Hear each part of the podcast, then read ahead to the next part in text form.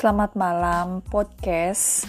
Ini adalah pertama kali saya menggunakan podcast sebagai sarana menyalurkan hobi saya untuk ngobrol-ngobrol dengan Anda.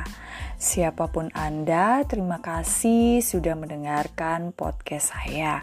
Semoga podcast saya bisa memberikan inspirasi atau atau menghibur Anda ketika Anda mengalami kepenatan dalam hidup ini.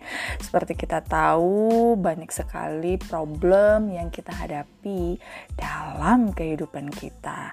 Nah, semoga podcast saya bisa memberikan sesuatu yang lebih santai, lebih ringan, tapi juga inspiratif. Terima kasih sudah mendengarkan. Saya Selvi Triani Gula.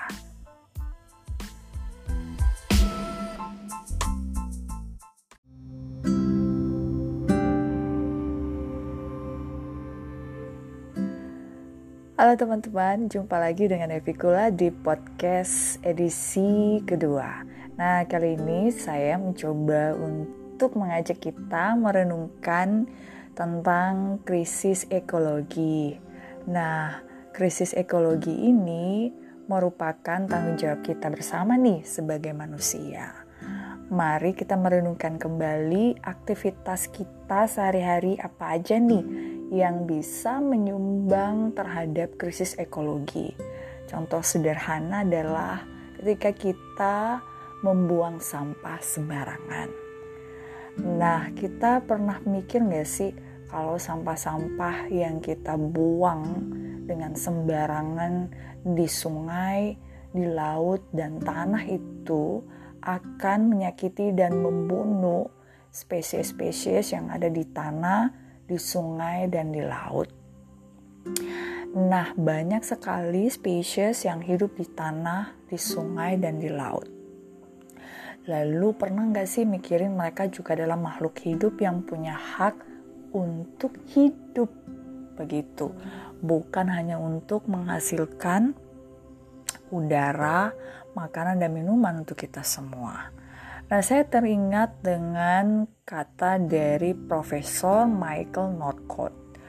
Breeding adalah salah satu cara untuk mengatasi krisis ekologi. What I say is breathing gitu ya. Aduh, susah nih ngomongnya dalam bahasa Inggris. Artinya bernafas. Coba teman-teman bernafas. Lalu renungkan dengan pernapasan itu.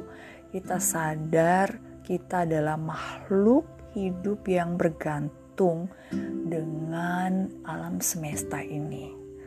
Gimana dengan pernafasan itu kita sadar eksistensi kita yang sangat dekat dengan seluruh alam semesta. Sebab hidup kita sangat bergantung dengan udara dan apa yang diberikan secara gratis oleh alam semesta ini. Nah, dengan pernapasan ini kita bisa bermeditasi, bisa merenungkan kembali, lalu coba untuk memperbaiki cara-cara hidup kita yang menyakiti alam semesta. Oke, sekian dulu podcast malam ini. See you.